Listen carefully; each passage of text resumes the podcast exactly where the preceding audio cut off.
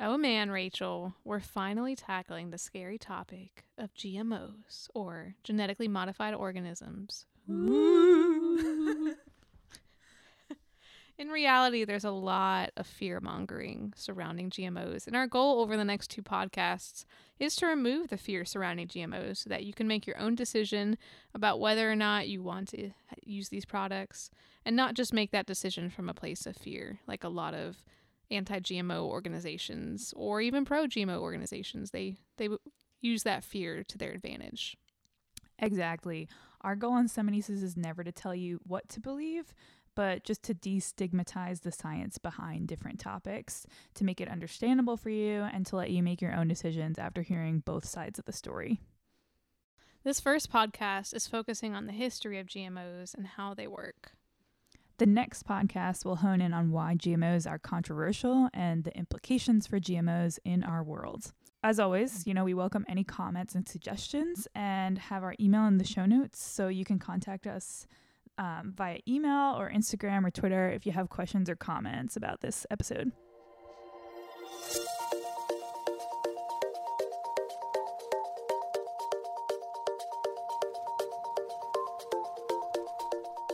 We talk a lot on the podcast about genetics, so you may be pretty familiar with it by now. But as we begin the conversation surrounding GMOs, we need to get back to the basics of genetics. The word genetically modified organism sounds pretty scary, so let's break that down. Genetics is the study of our genes, or our DNA, which is our genetic code. DNA acts as an instruction manual to tell our body how to make the building blocks for our body, which are typically thought of as proteins, right? Everyone has the same genes, but small differences in the DNA code explains why we all look different. Animals, plants, humans, we all have DNA. A genetically modified organism, or a GMO as we'll call it throughout the rest of the podcast, is one that has DNA that we wouldn't normally expect to be there. However, it's important to note that the term GMO is less descriptive than we might think because there are some instances of gene editing where plants are not considered GMO, or other instances like organic plants, which people would consider natural, but they're actually a GMO. The way a GMO is defined might sound scary, but in reality, it's building upon a long history of both plant and animal breeding. Animal and plant breeding has been going on around the world for many, many years.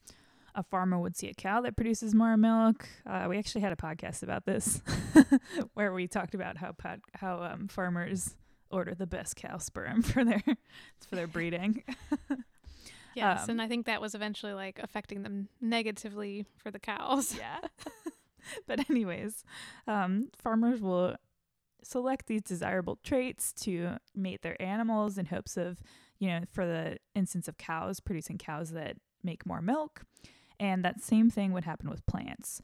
If a farmer saw a plant that produced a lot of fruit, they would try and breed that plant to produce more plants like it. Or if a plant was resistant to pests, that then they would try to make more of that plant to get a pest resistant um, line.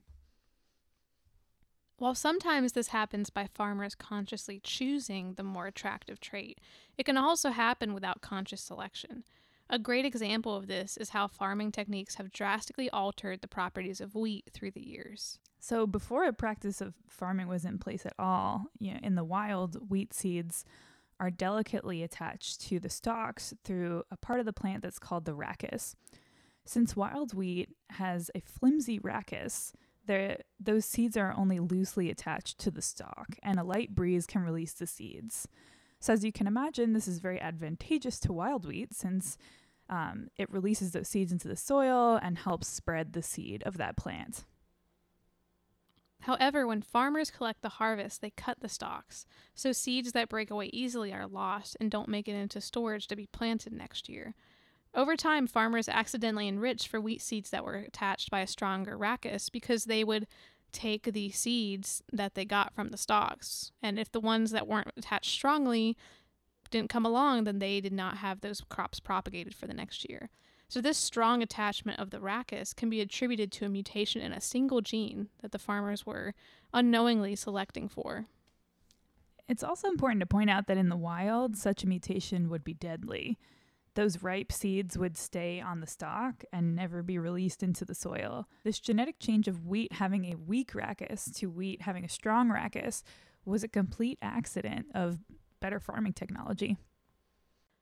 So that's an example of selection where it was unknown. The farmers didn't really know what they were doing. But the way of breeding plants of animals is called selective breeding or artificial selection, as it's also known. Farmers are selecting plants and animals to breed. This isn't happening naturally. Farmer is considered an outside entity from nature, and the farmer is selecting the animals. Thus, it's artificial selection.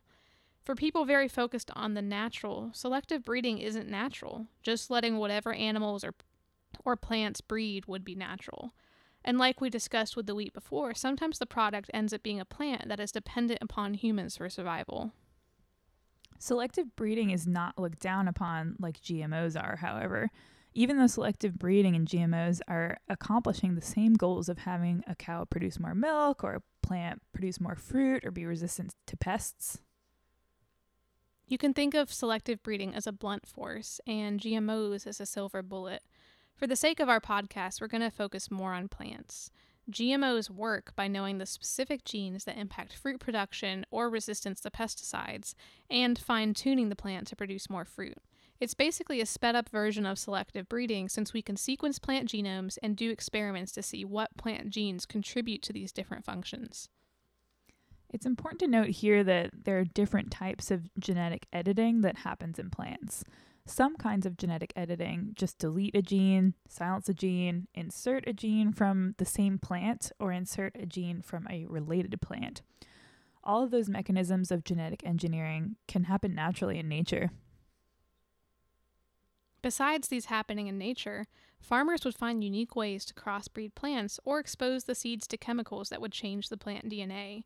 And interestingly, there's not been an uproar about that when a farmer uses similar mechanisms to accomplish the same goal as what GMOs do. Yeah, when I started reading into you know the more traditional farming techniques of biotechnology, I was kind of shocked to see that some of the methods are not considered genetically modifying, um, even though they involve exposing the seeds to um, radiation or nasty chemicals like colchicine, which is a drug that's sometimes used in chemotherapy and, and interferes with cell division. Um, but we're linking a great article in the notes that talks about how impossible it is to really truly define what a GMO is because the same techniques are being used in, that are being used in the lab are used by nature and farmers, but just take way longer to result in crops with certain traits. Whereas the molecular techniques we use in the lab just kind of speed up the process. Yeah, I mean, this line between GMO and natural products can be really confusing. For example, one of the first gene modification strategies that was used came from a naturally occurring plant pathogen, Agrobacterium tumefaciens. Probably not saying that right. No, But if you've great. ever seen a forgot to put large- the pronunciation in, sorry. Guess I'm just used to pronouncing pronouncing Latin Do you science speak Latin in your sleep? I actually studied Latin for five years, but I Oh. remember barely anything. if you've ever seen a large gall growing on a tree, which basically just looks like a like round tumor coming off the tree, that is likely due to this common soil bacterium. Researchers discovered that the bacterium is able to grow on the plant by inserting its genes into plant cells to get the plant to make certain proteins for it. With this knowledge, researchers were able to take out the virulent genes, or the genes that cause these galls or tumors to form on the trees, and they could replace them with a gene of interest. For starters, they introduced an antibiotic resistance gene so they could easily treat the plants with antibiotic to see whether the gene transfer worked. Scientists are often inspired by nature to create new technologies. Yeah, I mean, we are not reinventing the wheels with a, a lot of these strategies. Even CRISPR is something that, you know, we didn't uh, design that. We stole that from bacteria. So,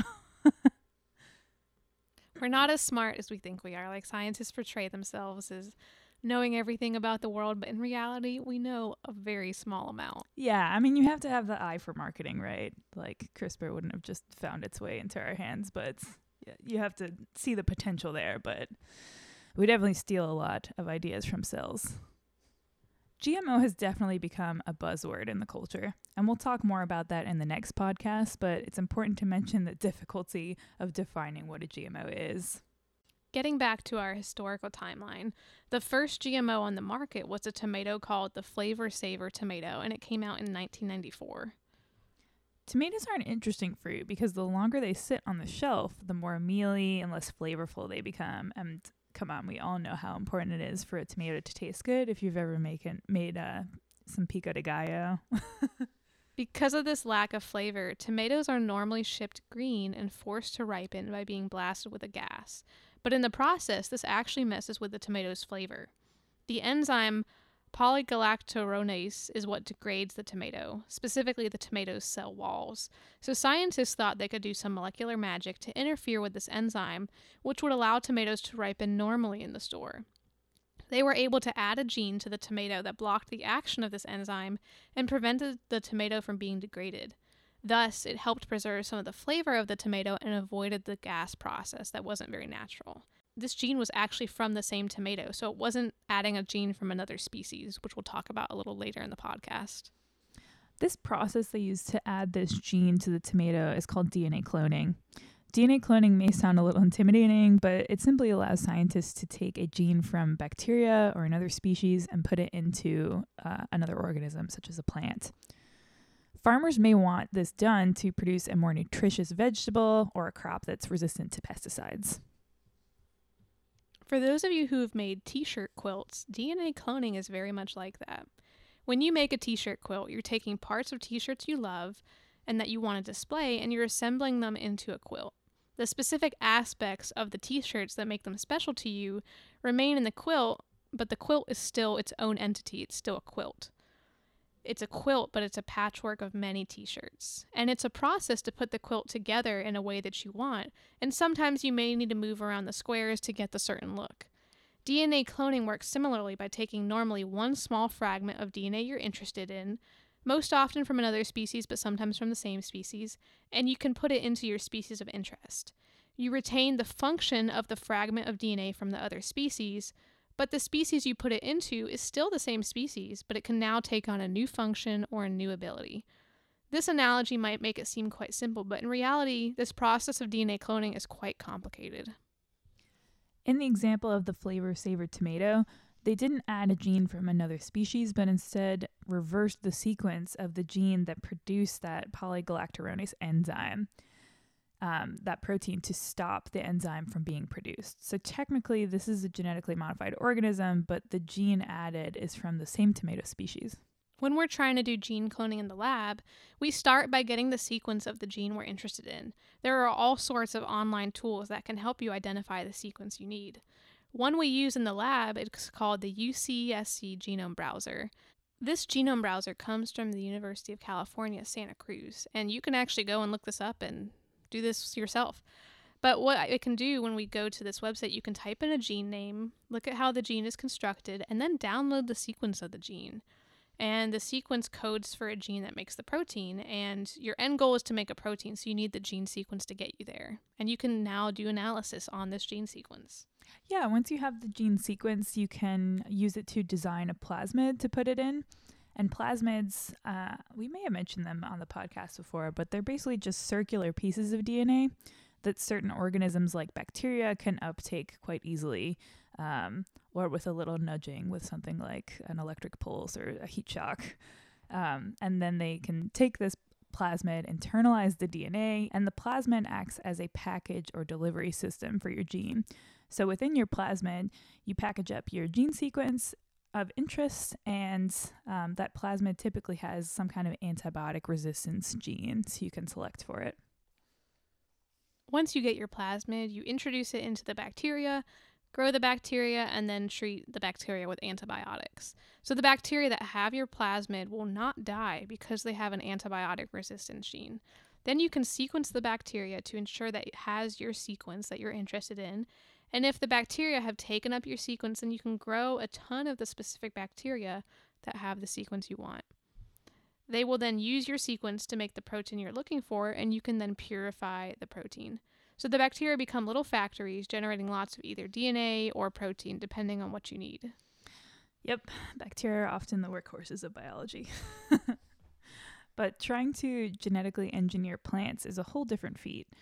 Wounded plants, whether that be shoots, leaves, roots, or stems, are injected with a soil bacteria, which has the plasmid with the DNA of interest inside it.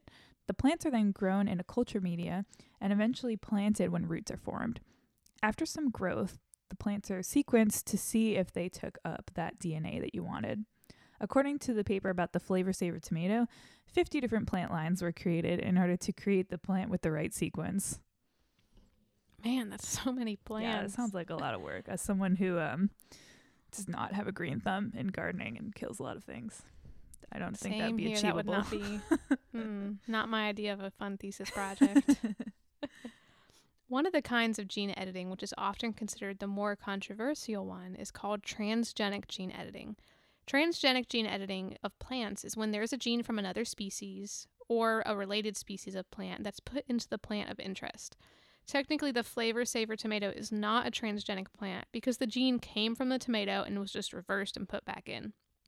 Transgenic plants help keep crop growing or more nutritious and can be protected from pesticides, insects, and mold.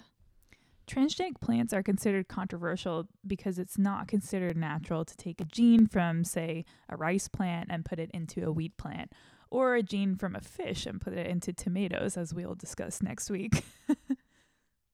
There is definitely controversy regarding GMOs, especially because the US allows much more gene editing in plants than other countries do. But we will have to save that for the next Steministas podcast episode. But for now, we hope we've provided you with a better understanding of what GMOs are and how they're made so that you can kind of make some decisions for yourself.